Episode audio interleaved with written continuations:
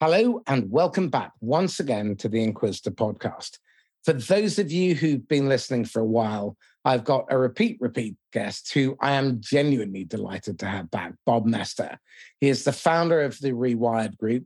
He's an adjunct lecturer to the Kellogg School of Management. He's a lifetime innovator. If you look at his list of mentors, they are the who's who Genichi Taguchi, yeah. W. Edwards Deming, Willie Hobbs Moore, and Dr. Clay Christensen. Yeah. So you are in very, very good hands when it comes to understanding the job to be done. And we're going to be tackling some really meaty topics today. Yeah. So without any further ado, Bob, welcome.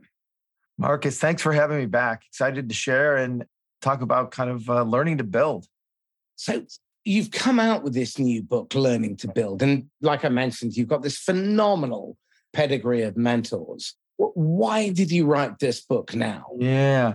So, well, first of all, Clay, uh, who was kind of the, what I would say was my last living mentor, passed away in January of 2020, right before the pandemic. And part of it was very, uh, very emotional for me and realizing, you know, just how big a role he played in my life. But then the other thing that happened is uh, I have four children. My youngest child moved out, and all of a sudden we started to clear out the house. And I, I found uh, what what I thought were all my notebooks, and they were. There was almost 800, over 847 notebooks of from the last 20 or 40 years, to be honest, and since I've been about 18 years old. And so it's one of those things where, as I kind of dug through them, I realized how much I had learned, how much people had taught me, the amazing people I'd worked with and and the mentors that I had, and that it was time to kind of package something to pass on, you know, kind of the to pay it forward, if you will, of what they they gave to me and how to how do I pass it forward. And so I kind of took a little different twist to it is that I I boiled it down to kind of like what I call the five bedrock skills that they taught me and that I've you know I've demonstrated and heard you know seen in other people that really make innovators unique uh, and entrepreneurs kind of like really successful. And so it's kind of boiled down to these five essential skills that innovators have. And to be honest, we all have them. And so innovators aren't born; they're they're, they're really they're, they teach themselves. And so part of it is to realize that they double down on some of these skills. Let's define the language because I think it's yes. important that we understand the same thing. What is yeah. an innovator? So to me, an innovator is is different than an inventor, right? An inventor is somebody who finds a unique technical way to do something. And if I'm an inventor, I have patents. But an innovator it really is about building something that that that changes society and changes the way we we live and changes the way we work. And so you start to realize that a lot of times there's no patents, but there's there's innovation. And I always I always compare things like if uh, here in the United States we have something called birds, which are scooters. And if you compare a, a Segway, which is a very sophisticated scooter, I'd say that's an invention. But birds have actually changed the way that we travel in urban cities. And so all of a sudden you start to realize one is an innovation, which is birds, and the other was an invention. It's great, but it, it really didn't change the way everybody did something. And so that's really kind of the essence. right. So innovators disrupt. Yeah, yeah. Innovators disrupt. Innovators actually treat things like this is where, like, again, sales, sales is also about disruption, right? It's about actually changing the way people do things and it's about helping people make progress. And so, you know, an essential part of an innovation is a sales force and basically being able to help people figure out how to buy their products so they can make progress. And so to me, it's all kind of connected in that notion of like, it's not about finding one unique way to do something, but about helping many, many people make progress. Okay. So I want to look at innovation from both the lens of uh, going out and creating or disrupting the way a business is done, but also yeah. how we innovate internally. Because I think yeah. so many of us spend our lives coming up with great ideas and then uh-huh. finding the, the hardest sell. So, in terms of getting your head in the right place, first of all, how do you have to get your head yeah. lined up? What intent do you have to bring to the party? And what level of planning and preparation uh, is yeah. necessary so that you don't end up being shot down by your own side. Yeah, yeah, yeah. So I always say that the ideas are the cheapest part of innovating, and they're usually very plentiful. And to be honest, I the way I I talk about it is idea, good ideas always come back, right? And so people have always tried to capture every idea they have, and and ultimately. To be honest, the ideas are, are are are only relevant as they fit into context. And so, to me, what's really really important here is is being able to understand and help understand the struggling moment that your customers have or that your prospects have or the people that you're trying to help. And so it's about not only who but when where and why would they pick up a new product. And so ultimately it's this aspect of of not how what how and how much. Most people start with the product and what i would say is we always start innovators always start with the customer. Demand is actually created inside people and demand is actually can be dormant if there's no solution. The way that we've always talked about it before the way i was taught was like supply creates demand and the reality is it's struggling moments that create demand and that's one of the skills of what we call uncovering demand is what innovators and entrepreneurs know how to do is see where the struggling moments are in people's lives and do something about it. This is really interesting because i mean I, have to say first of all thank you. Since our first conversation about two years ago I feel that my thinking has progressed in leaps and bounds, that you've been instrumental in that, certainly catalytic.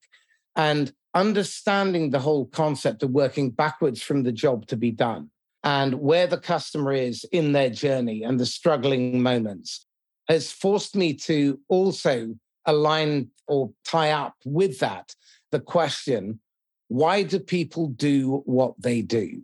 Right. And put it in the context of the moment that you find your customer in. If you don't do that, then chances are you're only getting part of the picture. That's right. Um, so that's right. I'm really curious about the people so, side. Yeah. Um, so so that's really one of the one of the very first skills I talk about is what I call empathetic perspective, which yeah. is really good entrepreneurs and and and innovators. They can sit in other people's roles. They can actually see what they see and feel what they see, feel what they feel, but they but ultimately they're disconnected from their judgment, meaning I'm not judging how the finance guy would look at it or how the customer would look at it or how, you know, the investor would look at it. What I'm doing is I, I can actually see what they would I can see it from their perspective and understand how they would adjust. And so it's almost like you know learning how to play these different roles. And ultimately really good innovators and entrepreneurs can see it from multiple perspectives you know like i always say like like like see it from all these different ways that then they can actually see problems or see conflict or see opportunities that most people can't because they actually know how to to sit in other people's positions. This is really important and i learned this from another one of my partners and mentors simon byrne and he says that components don't make patterns, the connections do. And That's right. the, the problem is that as we help our customers move through the chaos and yes. make progress, we first of all have to lead and we have to help them understand what the connections are because all they can see are the different elements and it's random right. and chaotic. That's right. And they'll come into the chaos and then bounce back out again and they'll never make it over that chasm of chaos. And I think that's where we as innovators have to help people make that intellectual shortcut. How do you do that yep. when the allure of the status quo is so strong? Because yeah. there's one other thing they fear getting it wrong. If yes. they do nothing, then it's everyone's fault. Yep. But if they put their signature on the contract, now their head and their career are on the block. That's right. Well, well, part of it is to actually seek the people who want to make progress because I always feel the people who have high standards and want to make progress are people who have to be courageous in the first place. And so part of this is to realize that that one is I always try to put the reference point of risk, and most people take the refer- reference point of risk around like, well, what I'm doing now is okay, but the reality is is it's as risky to do nothing that it is to do something. Well, that's playing so, not that's playing not to lose rather that's, than that, that's correct. And so getting people to understand what's their definition of risk and what they are they're really afraid of, it really gets to one of the other skills, which is what I call prototyping to learn, which is a lot of times when we change, we actually don't we assume we have to have the answer before we get there. And so a lot of times we end up prototyping to verify. But what I was taught very early on was prototyping to learn and how to make the small mistakes to understand how not to make the big mistakes, but to learn along the way. And this is where there's this strange analogy where most people who observe what I do call, say, oh, you failed here, oh, you failed there. And I look at it and go, I don't think I failed at all. I learned this and I learned that and I learned. So they're confusing the word failing with learning. And so well, part and this is really important. And again, investors, senior leadership, please Yes. listen to what Bob has just said. You need to go looking for evidence to prove yourselves wrong, not to validate your current thesis. Because yes, if you're going looking to prove yourself right, you're going to get beaten at some point because you're going to be blind because of your lazy why. Do not. well, it's the lazy. lazy It's why. it's exactly right. It's the lazy why because at some point the why is actually very very important, and it's usually social, emotional, and functional. It's it's sets of things. There's not one reason why somebody does something, but there's multiple reasons. But they travel in sets, and being able to understand that is so critical, and being able to uh, see it from their perspective. And again, the irrational behavior becomes rational with context, and so part of it is being able to understand those kinds of things but also then being able to prototype to make sure we understand how they can make the progress. So there's a book that I, I, I this is a notebook that I have here from uh, from 1990, and so this is this is my book, but this is from Dr. Taguchi back, and he says basically write a book. But in 1990, I was in Cologne, Germany, and one of the things that I have is this this this it says right here. How do they test? And it says in the West, we test basically to prove our hypotheses. But in Japan, they test because they don't know. And so what happens is, is the reason why this is such an important distinction is the fact is, is like at some point we don't feel we can even test until we know.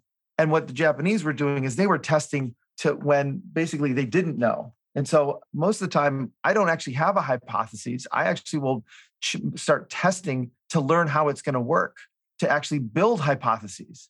And so you start to realize that I'm starting to use empirical data as opposed to theoretical data. And ultimately, as an innovator, I have to work more in empir- empirical data, like real data of what's happening and see the anomalies, than it is about actually trying to prove what I know.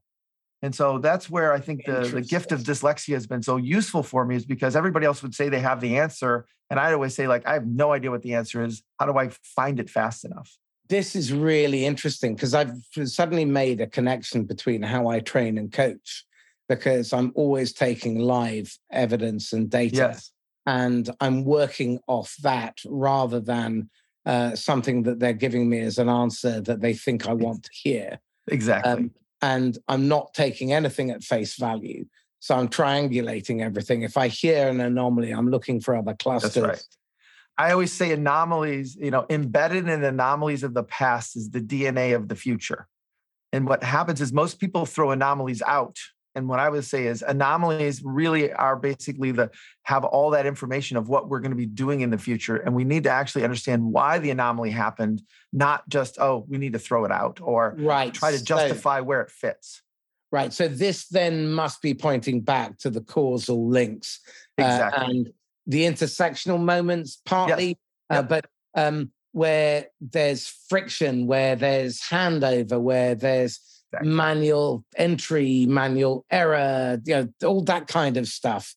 It's the messy end that Yes. they've they've probably grown used to because they, it wasn't designed into the business; it morphed into it. Right. It was al- right? almost a secondary thought, and that they actually all of a sudden they had they created what we call workarounds. Like, oh, I have to do this, or it. you know, I Yeah, have yeah. to do that. And so the workarounds are actually all the early signs of where I can innovate. Ah, right. Okay. Right. And so part of this is being able to so so one of the other skills is what I call causal structures, is that really good innovators and entrepreneurs are curious about how things work and want to have a mental model of how things work. And when they can see where the anomalies are, and when anomalies don't fit the way it works, that that that gives them the opportunity to say, all right, maybe there's a new way, maybe there's a different way. Where most people are trying to reduce anomalies, I'm actually trying to create anomalies because it actually informs me way more very early in the development of products. Yeah. And I want to stress test my systems, my Exactly. processes, my business. Because if I can push it to breaking point and it doesn't Right. break, then it tells me I can go further. I'm building a couple of products myself. One is around helping people kind of figure out what they want to do next in their career. And so I, I started by building out a. Pro- uh, I've been doing a bunch of research around it. I understand kind of what, what causes people to say today's the day they're going to leave. I end up building a process and I coach 10 people through it, pretty heavy, almost eight weeks long. And then what I do is I take and build a, a, an automated process where I actually make it asynchronous. And then what I did is I literally tried to do it in in like half the time. I wanted to know wh- at what point could I would it break where only half the people could actually finish it. And so one of the prototypes is about actually pushing it so it will break so I know where it will break and what will break.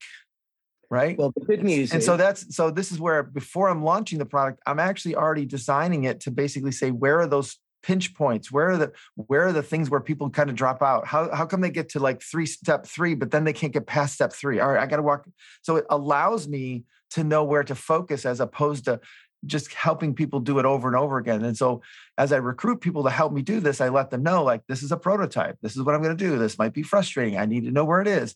And they're giving me feedbacks of eh, feedback and i'm and i'm you know trying to make that make it fail. I'm not trying to make it successful because I, I know it works because i got it to work before but now it's about stress testing it.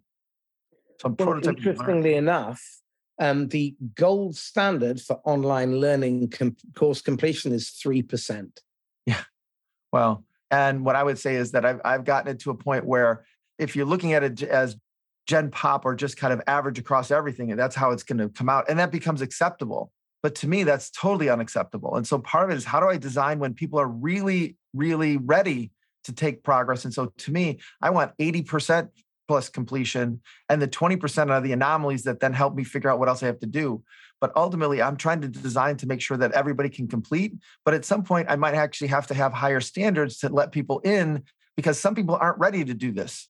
But Bob, something something troubles me about the species. And in the green room, I said, you know, we should probably talk about whether free will really exists. Yeah. I'm sure mostly it doesn't. Because if it did, and if rational thought existed, then businesses and organizations wouldn't run processes and systems that have an average failure rate in the high 95s, 97% yes. mark rate, going up to 99 and north of that, yeah. uh, and consider that to be an acceptable baseline without asking the question, what the hell? Is uh, there not a better way? This is where I think we have the wrong perspective on it, right? We try to look at, so two things is one is what is our reference point? And most people reference point is actually all the subcomponents. I, I got the leads. The leads would turn into sales. Sales turn into you know like what's what is every sub step? But the thing that Deming would always say is sometimes the, the, the, the subsystems have to work at not optimal to make the overall system optimal. And so what happens is we end up trying to sub optimize each step.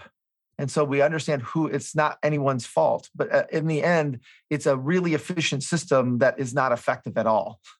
And so part of this is getting perspective and being able to understand. And to be honest, getting leaders to actually take a step back and look at the, the bigger picture as opposed to trying to actually make each of the subcomponents or subsystems you know optimal when when to be honest they don't know like you said the interactions or the, the interdependencies between the systems. Right. Okay. Thank god someone else actually gets this.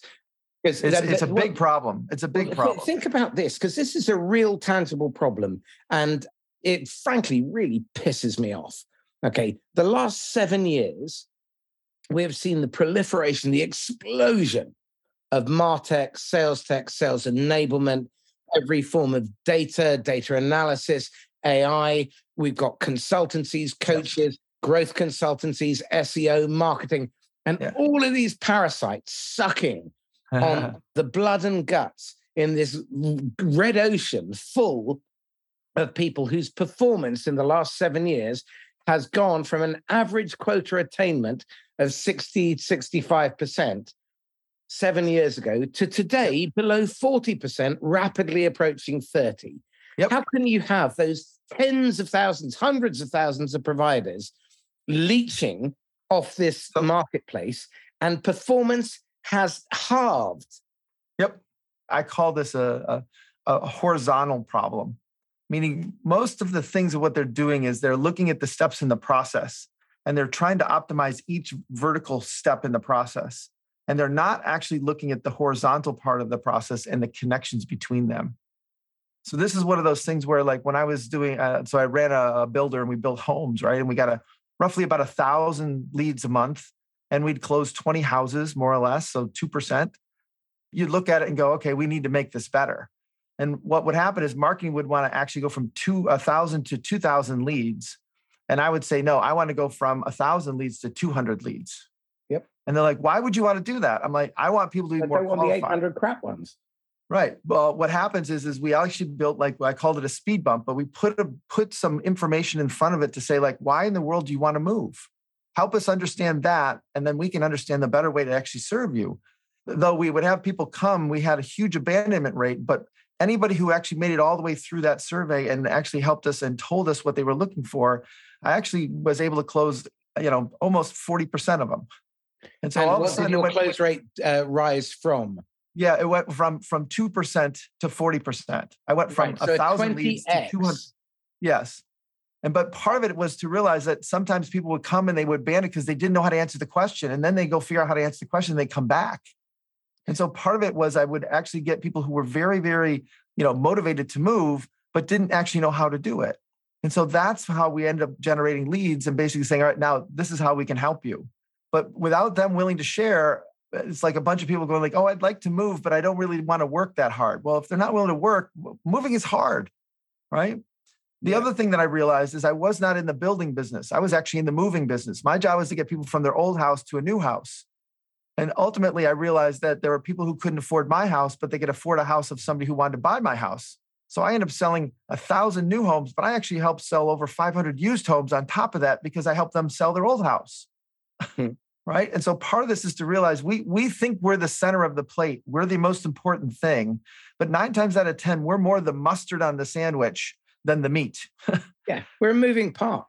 And, exactly. th- and this is why um, I think people really need to become very aware of the whole concept of wicked problems. Because if you don't understand that your customer doesn't care about you, your company, your product, your service, they don't care about your quota, and they really don't care about your shareholders' valuation. So, yeah, yeah.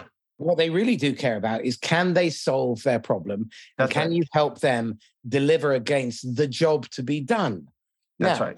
When you start looking at the job to be done in companies that have either public share, uh, shares out in the public domain or they're in venture capital, Yeah. you need to understand that the shareholders' job to be done is the job that filters through the culture of the rest of the organization. So if Well, the general partners need to raise another fund, Yes. the valuation is focused on that, which That's right. means that the leaders they recruit, the managers they hire, the pressure they put on their salespeople and their marketing, and Yes. the miserable experience their customers have will be generated by the general partner's job to be done. But that's right. But there's there's there's actually two kinds of value. There's what I call supply side value and demand side value. Yep. Demand side value is basically what progress are you helping somebody make and what are they willing to pay you in order to make that progress? That is basically all from the demand side, right? What they're willing to pay for the problem they have and the solution that you're willing to give them, right? That's the first part of value. If you don't have that value, that there's there, there's no other value to be had. The second part of value, though, is then how do I run the company with enough margin to deliver that value to the customer in a way that it generates profit for the investors who put it there? And so that's called supply side value. And what you realize is that too many people, it- at some point in time, you have to actually focus on demand side value first, because otherwise, you have all these companies that can actually have huge valuations from a supply side, but actually never make a profit because they actually don't know how to serve the customer that well. Well, so this, start this to is really interesting because today, about a third of all SaaS companies have venture or private equity uh, backing. Well, they did have backing. Now, what they've got probably is a major millstone because for the last 12 years, none of those businesses have ever had to make a profit. Yep. Investors like Sequoia, Y Combinator, and Tiger have all come out and said, you got to make a profit or you're dead to us. Now, Yep. None of the managers, none of the leaders, none of the salespeople have ever made a profit. How do these businesses adapt, innovate, so that they can go to make oh. a Oh. profit in three to six months when they were taking 18 to 36 months before? so that's actually one of the that's the fifth skill which i call identifying and managing trade-offs they actually have to start to choose what to suck at most people try to be good at everything which makes you actually good at nothing One of the people I've worked with for a long time, Jason Fried, says it best you're better off with a kick ass half than a half ass whole. and too many times they're just trying to add more and more features. And what happens is when you add too many features, then people want to discount because they don't actually want all the features that you're you've put in it. And say, like, oh, I love your product, but I don't really need this, you know, this 20%. Like, can I get a discount? And so part of it is, is we don't realize that at some point in time, we have to understand the customer and the progress they're trying to make. And if we offer them too much, they actually want a discount. And so this is where we have to be way better at understanding what to not to be good at. Think of the Apple iPhone. When it launched, it had no text capability at all. None. Yeah. And you couldn't delete, uh, what's it? You couldn't cut and paste you couldn't cut and paste. There's a whole bunch of stuff. And you start to realize like they're better off having the, the three things it was there for, which was a phone, a PDA, and a music player. And it did all of those very well. And at the same time, when people started to do other things, they had new struggling moments and they had to add things. They didn't try to make it the best thing out of the hat. They tried to make it good enough when they put the three things together. And that's the point is that every time an innovation comes, it, it, actually creates new struggling moments. And you're better off learning those other things. But what are the three, four, five things that really create the demand side value that literally you can build off of? What's happened is we've tried to build everything to be so big and then we're going to cost reduce it to make it profitable. And we almost always fail at that. Always. Right. Okay. So this again, if you're going to innovate, you also have to be patient and you have to have a long term view and you have to be ready to fail. But so few leaders and investors. I remember um, placing uh, a marketing director, and in the interview, I remember the CFO saying, yeah, great. Love the idea that you're going to experiment, but can you not do the ones that fail? and he said it as a joke, but it turns out he didn't mean he did mean it. Yeah, yeah. I think part of this is to realize like you need a, a level of patience. But the fact is, is this is why I'm I'm so against things like a roadmap. The roadmap is telling me what I'm going to go build in 12 or 24 months. And investors need it because they want to say where the product's going. But the reality is, is in 12 or 24 months, what I'm going to approach might be completely different. And then I have to spend all this time affecting everybody else's kind of uh, assumptions of what I was going to do. But the reality is, what we should do, the roadmap should really be about the struggling moments we're going to go after, because at some point, the solutions might, they'll, they'll be way better formed when we're there than trying to guess about them now, because most planning and innovation is about guessing. It's not, it's not real. And so what happens is, is that but there's there's way more unknown than there is known. And so what we want to do is, is innovation is really more about a learning process of how do I learn as fast as I can and mo- most reproducible as, can, as I can. That's what I was taught, you know, very, very young. In, in the um book, I talk about this notion of what I call young Bob, which is what I what I what I did what I was what I did when I came out of engineering school or business school. Like this is what they taught me to do, and then I talk about enlightened Bob, and it's there's a there's a dimension of patience, but there's also a a notion of like I'm not going to sit around and wait, and so it's it's patience, but I need to be constantly learning and iterating, and and iteration is actually part of that key of being able to prototype to learn fast. Right. Okay. So this is clearly a learned skill. Uh, yes. You had some phenomenal mentors.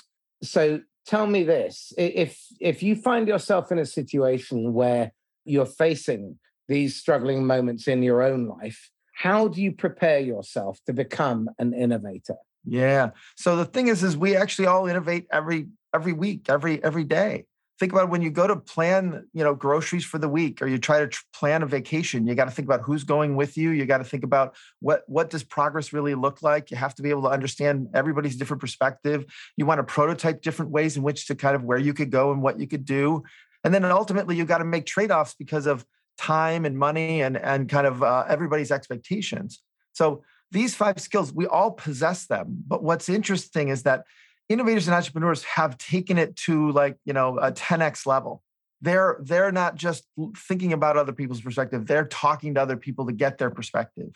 They're actually prototyping and, and try to like trying to develop so my thing is is we all do this. It's just learning how to do it more and more and more and and more efficiently and more effectively and so it's in typically nobody has all five of these skills and i would say i'm not good at necessarily all five of them but when i put a team together i make sure that i have all five of these skills on my team because i know we're going to that's what's going to help me win. Right okay but i think what i'm also picking up on this is that the team needs to be made up of a diverse group of thinkers who invest significant upfront time understanding the problem and having those intersectional moments where people from different perspectives are looking at the same issue at the same time. And where there is that friction, new ideas come out. And that's exactly the, that's the, the, seed of innovation. That's exactly right. That's exactly right. right. Because what happens is we end up saying, well, oh, it's got to be easy or it's got to be faster. What does that mean? Easier than what? There's 22 different dimensions of easy like easy to put in easy to install easy to uh, update what does easy mean?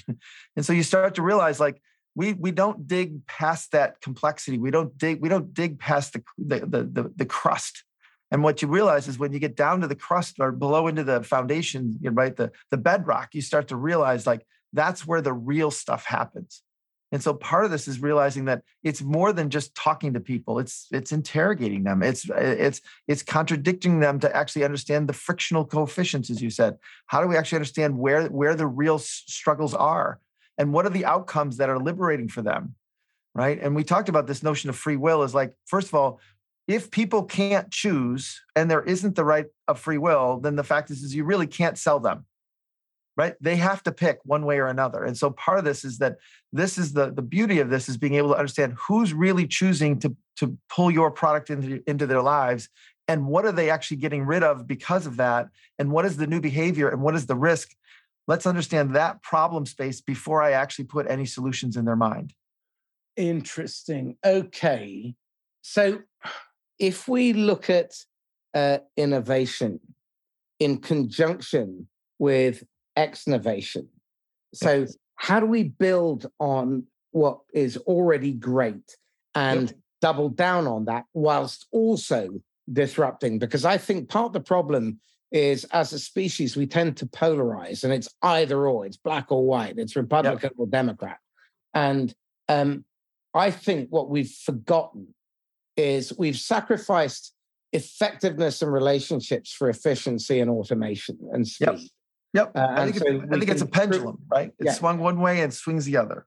And we, so we can screw up at scale and with massive costs, with lasting effect, but we can do it with massive uh, impact. Um, the, the other thing is that I don't think there is enough reflection. I, I just sense that we aren't spending enough time oh, asking no. ourselves the question well, what if? If only, and how good could it get if? I don't. I don't think we we are, we're skilled in the reflective kind of tools. Like I think the fact is is like what we try to do is we reflect and try to find cause. We re- reflect and try to find blame. We reflect and try to figure out who didn't do what they were supposed to do, as opposed to or you know, confirm our previous belief. That's right. And and what Deming would say is, you know, 85% of all problems are system problems, not people problems. And so the the the, the reflective learning is is actually really really important because at some point we can actually we, we can prevent what's going to happen. Like every time there's a problem, there's actually two problems. One is to fix the problem. The second is how do we prevent the problem from happening again? Right? And most people only fix the problem and then it just keeps happening again and again and again. So I think part of this is being able to realize, like at some point, how how do we frame what we're supposed to be doing? The other thing is, is most people were articulated as a problem, but in the end, we're not actually we're trying to remove a problem, but just because we remove it doesn't mean that that, that we're not going to cause another one. And so trying to understand what I call the function space versus the problem space is a really important thing about what's the progress they're trying to make right because it's like well if i just make it you know easier like well how easy is easy so what happens is so for example i've had things where if i do it too easy they don't know they did it yeah the, you, you right? use the, the example of having to add some friction by adding fresh eggs uh, exactly the, the uh, exactly batter yeah Exactly, that kind of thing. Eh, or, or, like, you know, what back in the day when you had to install something, we would install it so fast that people would install it three times because they didn't know. So we just delayed we made the install take about 15 seconds, which made everybody go like, okay, it's installed. right? St- stupid things like that. But this this is where you have to be able to understand how what does progress really mean. And so it's not just the problem, but it's the outcomes that they want on the other side. And nine times out of ten, the problem they describe is like, ooh, it's you know, I'm very frustrated because it's slow. We would assume they want it faster, but They actually want to do more, not faster. So okay, so re- if we're looking for causal link between 85% of problems being system problems, yep.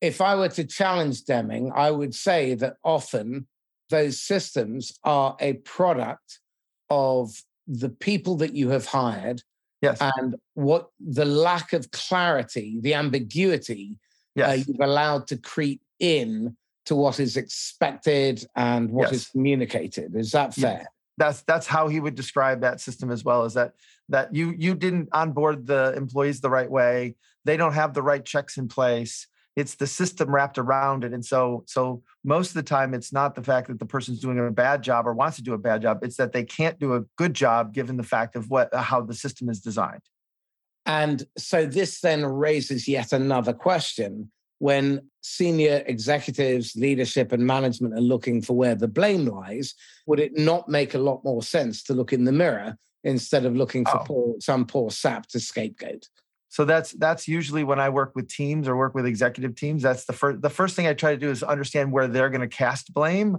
and then what we do is we turn turn the mirror on them and say, "How is this not your problem?"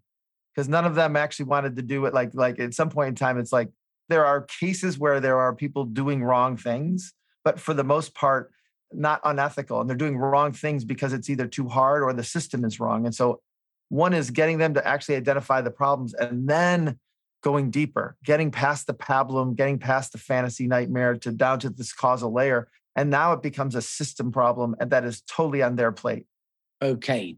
This is this is where when when you replace somebody three like you know we have a new VP of sales we have another new new VP it's like at some point in time is it a people problem or do we have actually a sales process problem?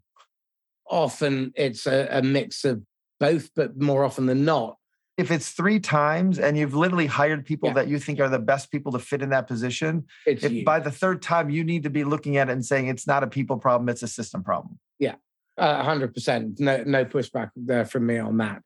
Okay, tell me this: we're going into a period of significant turmoil, massive change, and most of this is cyclical, and to a large extent can at least be planned for and prepared for. But because people have had their nose to the grindstone, they probably haven't been looking at that bigger picture. They may have gone yep. from the macro to the um, sorry, the micro to the macro. They haven't really yep. looked at the meta level. So, in a world where there will be a lot of surprises that are mm. unknown and unplanned for, what does an organization need to do to create innovation within its ranks so that they can adapt to unknown situations without snapping and without yep. everyone leaving? Well, the first thing is is most of the time in these types of times people's reference point is is the past. It's what we've been doing. And what they need to do is change the reference point to what is the struggling moments of your customer now? Because they used to struggle with X and now they struggle with Y and you're trying to sell them for X, but they actually want to buy for Y. And so the first thing they have to do is actually understand how's the language going to change around the struggling moments that you know your customer is going to have. Because in some cases it might actually be the same solution, but now you have to talk about it as cost savings or basically efficiency or increasing productivity versus basically being able to uh, uh increase capacity. And so you start to really you have to start with what how is the how is the recession going to play out to your customers. If you don't understand the value prop, how the value proposition is going to change, then at some point in time, you're going to constantly be reducing and cost and trying to make yourself more efficient around the old proposition as opposed to the new proposition. That's the first thing. Okay. The second thing is, is it gets back to trade-offs. As we get into the recession, there'll be certain things that people are willing to give up in order to get it. I'm willing to actually do it a little bit faster, or I'm willing to pay a little bit more, or in some cases, I can't pay as much more, but I'm willing to do it over a period of time. And so you start to realize what are the new constraints they have wrapped around them that enable them to have to buy differently, right? This is all what I call helping to uncover demand. And what, what happens in a recession, I, I personally love recessions because it forces everybody to kind of step back, strip back, understand what's really essential to what they want to do. And they all still want to make progress but it's a chance for them to kind of almost like lean up so then when they when when we come out of it they can grow and it's a chance for behavior change. Like, like you said, we're we're creatures of habit. Well, a recession is going to actually cause people to change behavior. And what you could say is irrational, but it's actually not rational at all. It's very rational, but we don't understand their context. So the more we can understand their context, the more we can understand then what we should do with our product or service. So an important lesson here then, if you're going to understand the job to be done, mm-hmm. and you're going to understand the buyer's journey, their struggling moments, is yep. it's all about context and connection and it's understanding the red thread that runs through all of that. That's right. And understanding handover because the struggling moments may come from within as from as well as from without a lot of this stuff may uh, be going on because of the impact of other departments work and how that affects them or the ripple effect of them doing a good or an average or a bad job uh, on other parts of the business and then it affecting the customer and then it coming back because you've got to understand at the end of the day the customer doesn't care which bit of the business it's dealing with. It's all yes. one business. That's correct. That's correct. Um, so the other part of this is to realize we've put a lot of things in place that just we just don't need. mm. And so part of this is being able to start to t- because when we start to either lay off or or cut back, what happens is we think that well, you know, uh, it's you know the work that the person that we laid off did doesn't go away. And so everybody's got to work a little bit more. And so all of a sudden you have to realize that as everybody's trying to pick up whatever's kind of left, that the processes are are are broken and that they actually need to rethink them. And so part of this is as they're doing it, they need to think about how do we so this is what I would call continuous improvement or basically sustaining innovations on the supply side to help me actually get things in line where what I would call is disruptive innovations happen on the demand side. Say that again. The, the, the continuous improvement is on the supply side. Yeah. So it's how do I how do I actually make this a little bit better? How do we actually strip this back? How do we actually have new metrics? How do we actually rethink the way we want to do this kind of work? Or like onboarding, for example. Like all of a sudden we went from 10 people to five people. What's the new onboarding process? Because we can't onboard the way we used to because we don't have as many people. right now that is really and so and so part of it most of the people are trying to work the old process with less people as opposed to rethinking how to actually you know redesign the process to be more effective with less people. The problem with most of our generals is they're preparing to fight the last war and the same thing goes with businesses. So again i'm really curious about how one might apply this in the context of culture change because if i look at the way the market is moving i'm convinced that there will be a massive cull across sales because frankly order takers are going to be replaced by the likes of Siri, Alexa, and intelligent websites because the only value they bring to the customer really uh, is discounting. They're not bringing any significant value to their understanding or the furthering of their well, uh, but, understanding. But, but this is this is where what I would say is we want everybody to work to the top of their professional ability. And taking an order is not to the top of your professional ability. Yeah. And what you realize is that salespeople are essential to helping people understand the context they're in, help them frame the trade offs they have to make, be able to actually understand the progress that's possible, giving them new metrics. Like, like, like this is where my belief is we might actually have less salespeople doing kind of the transactional piece, but we still need people to help people understand what problem do they have, what progress they're trying to make, how our product fits into it. Because they don't have the language. They don't understand like most most companies only know the problem they have. They don't know anything about the solution. And so we're advertising the solution and they're literally like i don't even know what that is. All i know is i have this problem. We need salespeople to kind of step up to do the higher order kind of help which is helping them with the language helping understand where they are in space and time actually understanding the forces understanding how to make trade-offs like all these other things the order part if they've already decided and it's really about the logistics of actually just uh, just acquiring like you said that's going to be automated within 10 years for sure. Well i think what's really interesting is that the sales profession has done itself a monstrous disservice because what we've done is we've divided up the different functions and components of the sales process and we've made it efficient and effective for or if given the illusion of being effective for ourselves but from the customer's perspective it creates dissonance it creates friction more often than not because right. it's self-serving selling is the facilitation of buying. It's That's helping correct. the customer make the best decision for today and the future, Yes. whether it involves you or not.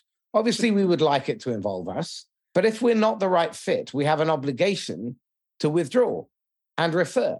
Right. And refer. That's exactly right. But this is where I think the thing is, is I'm not sure I would call it the sales, the sales executives have uh, done it a disservice because when you really look at the process of sales, it's run by a combination of finance and marketing, not by sales.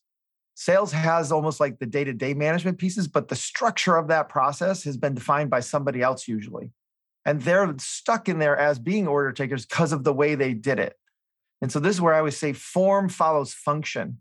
And what we haven't thought about is what's the function of helping people facilitate the process of, of learning and buying. And so to be honest, it's that that's really at the core of this is that that you know most professional sales organizations understand around the fact that there's there's there's a bigger process, but the reality is like we have to we have to facilitate them through the process and at some point in time, we got to be conscious of their context, not ours. And nobody cares where they are in our sales process, but they care where they are in their buying process. Right.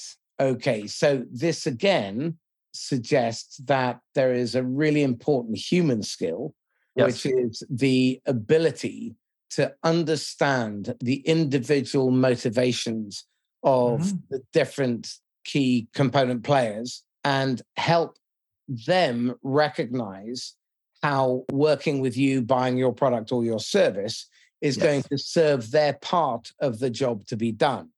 So, most of this is about cooperation, co development, choreography, Yep. and synchronization.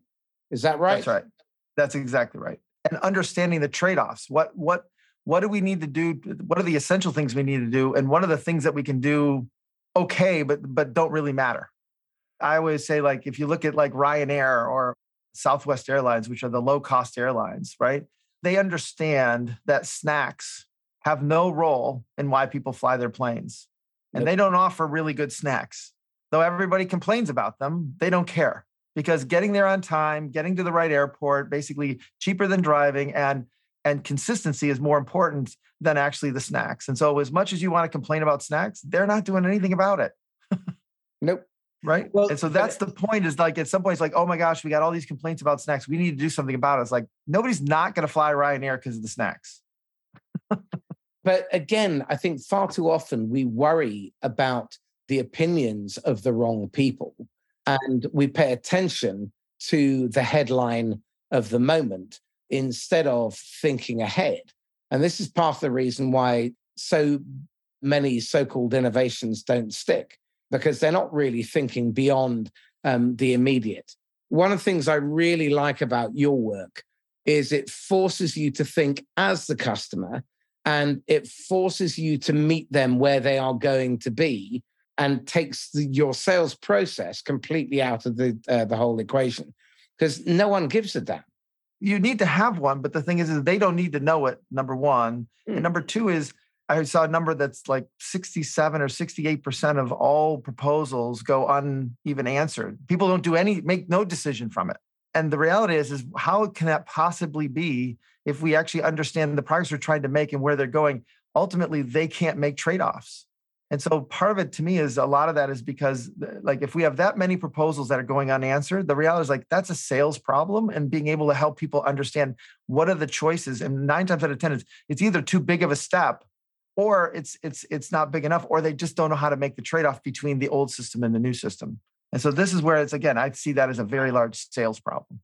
Right. Okay. So when you're talking about the trade off between the old and the new, what you're really effectively talking about there is creating an intellectual shortcut that allows them to understand that the pain of change is substantially less than the pain of staying stuck. Yep. And that they have certainty that the new way will deliver the result that will not result in anti- their anticipated buyer's remorse because Right. they don't want to get the egg on their face. So for example what happens is is that that they want so for example working with a company that sells into banks right? And the whole thing is is like if they buy this product it's like well they want their logo on it they want the brand they want the brand awareness on it they want to have it integrated into the system they want to and to do that takes a whole bunch of time and at the same time it it it's it takes some cash from our perspective. So one of the things we offered was you know what we can actually do it outside of your system so you can prototype it but it doesn't get this, this, and that, and it doesn't actually have your logo on it, but it actually works through the system, and we just interact with your system this way. And so we can say we can do this one, you know, in six weeks and get it up and running and try it, or we can do this one in six months, but then I'll have all these other things. And they're willing to sacrifice, if you will, having their logo and everything until it works. And what happens is we get a larger percentage because we're not doing that work. But at the same time, as it grows, then they move over to the other thing. And so we actually create a half step for them as opposed to having to come up with you know a quarter million dollars in six months of time to implement something that we can do something now in six weeks. And so it's the trade-offs though are that we can't do it all. And so what are the things they're willing to give up in order to get in order to move forward? Okay. So that presumably then requires a significant transfer of trust yeah. early on. So having those conversations to mitigate their risk and uh, reduce their fear of comeback. So part of it is part of it is, it is one to frame why they're doing it. What's what's the progress they're trying to make, and then we tell them stories of how we've done it at other places to help them understand there's not one answer, but there's several different answers. And from that, they're able to then derive like what things will fit into their system. Nine times out of 10, we go in with one answer on one thing to help them with one. it might be okay, it might be a little, you know, good, better, best, but it's not actually fundamentally different ways to help them mitigate their risk. Okay. Okay. We, we, we, we give them good, better, and best only in the notion to mitigate risk, but we actually don't understand that there's a whole bunch of other dimensions to risk that they have that are way beyond good, better, best. Right. Okay. So this then opens up yet another really interesting uh, aspect, which is innovation also drives expansion sales the kind of relationship that you're talking about requires intimacy, it requires frequency of touch, and you can't understand your customer unless you're speaking to them consistently, you're seeing them in the context in which they use your products and so on. The real growth comes from them. Every every innovation that solves one problem usually always causes another problem right? So again, I go back to the iPhone. At some point, boy, we could put all these things together, and then all of a sudden it could do all this stuff in internet. And then we had battery problems, and then it got bigger, and then it got to cameras. Like like the struggling moments come as you actually start to use it one way. It's like, oh, now it doesn't do this well. Okay, what are we going to go do about that? And so every product has its own evolution or how it should evolve, but it's all dependent upon the next level of struggling moments that that one as we have a list of 100 things to solve, when you take that one away, then the next thing comes up. What is the next thing on people's list that actually caused them to say, I'm going to change again? Right. Okay. So, so salespeople are really the facilitators of helping people navigate all the all the, the obstructions that are going to get in their way as they try to build and grow the business. Right. So, in effect, what they're doing is they're architecting with their senior customers Yep. And they're helping them preempt and navigate the obstacles, identify the roadblocks, and identify the areas that they are currently working around so they can then prioritize where they innovate next. That's right. That's right. And, and that's by the way, all about it's not, ongoing it's not, communication. Right. But the part is, is it's not pre-planned. It's not like if they do A, then they're going to do B. It's like once they get to A, okay, when they get to A, it might be C, D, or F and then based on that and their context it might be f and then okay then they're going to go to something else you know what i mean like it's not it's not a pre-programmed set of things you're going to do but it's about having the touch points to know what are they struggling with next and can you help and even if you can't who can you direct them to it's the facilitator of progress is what a salesperson is absolutely very very good okay look bob we've sadly come to the top of the hour which is uh, deeply depressing because that went really quickly. Remind everyone the name of the book. Yeah, the name of the book is called Learning to Build. Uh, you can find it on Amazon. If you want to learn more about me, just uh, LinkedIn is the best place. Bob Moesta, M O E S T A. And then uh, I've got a new podcast that I launched in the fall or in the spring called the uh, the Circuit Breaker. and it's uh, it's just uh, me and my business partner taking 30 minutes and kind of giving topics to go deep on, and and we we argue and then we kind of clarify and then we give an example and then we come off of that and and give you an assignment to kind of help you think a little bit more as well. So it's kind of like every time my office would get the stuff would get a little wonky, i'd always just flip the circuit breaker for the entire office and everything would come back to regular. So it's more or less like how do we just reset the circuit? So it's all about the reset. Yeah. Excellent. Okay. And if you were to recommend one book by someone else to really understand the whole process of effective innovation, I say uh, uh, How to Fly a Horse is a really, really good book about kind of it. It goes back and talks about kind of the role that innovation has played through the years. And it, it talks about the Wright brothers, but other ones. It's probably one of the, what I consider one of the best innovation books uh, that debunks this notion of, you know you're born with it or that you're you're you know it's a it's a gift or it's only for you know smart people or whatever it, it basically talks about it's about you know being able to to have different perspectives and grit and and reps and and being able to have a passion around it. Well i, I think part of it is um, how you play. Do you play to yes. win or play not to lose or do you play to keep the game going? And is your objective to take a bigger slice of the pie or to make the pie bigger? And i don't think there's enough of the latter I want to add one in there because I think this is the thing that's missing is we try to play to win, but the when we play to win, we realize the rules are set by the financial people. Yeah. And so I actually say we want to play to help. We want to play to help change behavior. We want to play to help people make progress. And when we can do that, to be honest, we're above and be, we're above the financial situation because at some point, once we know how to do that, the other aspects actually become easy. So playing to win assumes you're going to play a game that the rules have already been defined. And my belief is in a lot of cases, especially when you're innovating, the rules are not defined yet. Excellent. Bob Moesta, thank you. Thank you. So this is Marcus Cauchi signing off once again from the Inquisitor podcast. If you found this useful and insightful, and I'd be surprised if you didn't, then please like, comment, share, subscribe, tag someone who would benefit from listening. Feel free to go and leave an honest review, one, three, five stars, somewhere in between whatever, but just leave an honest review. Now, if you are looking to up your sales and uh, create more certainty, create more predictability, and create an unstoppable business, then drop me a line and let's have a chat about coaching. Email me, marcus at laughs-last.com. In the meantime, stay safe and happy selling. Bye bye.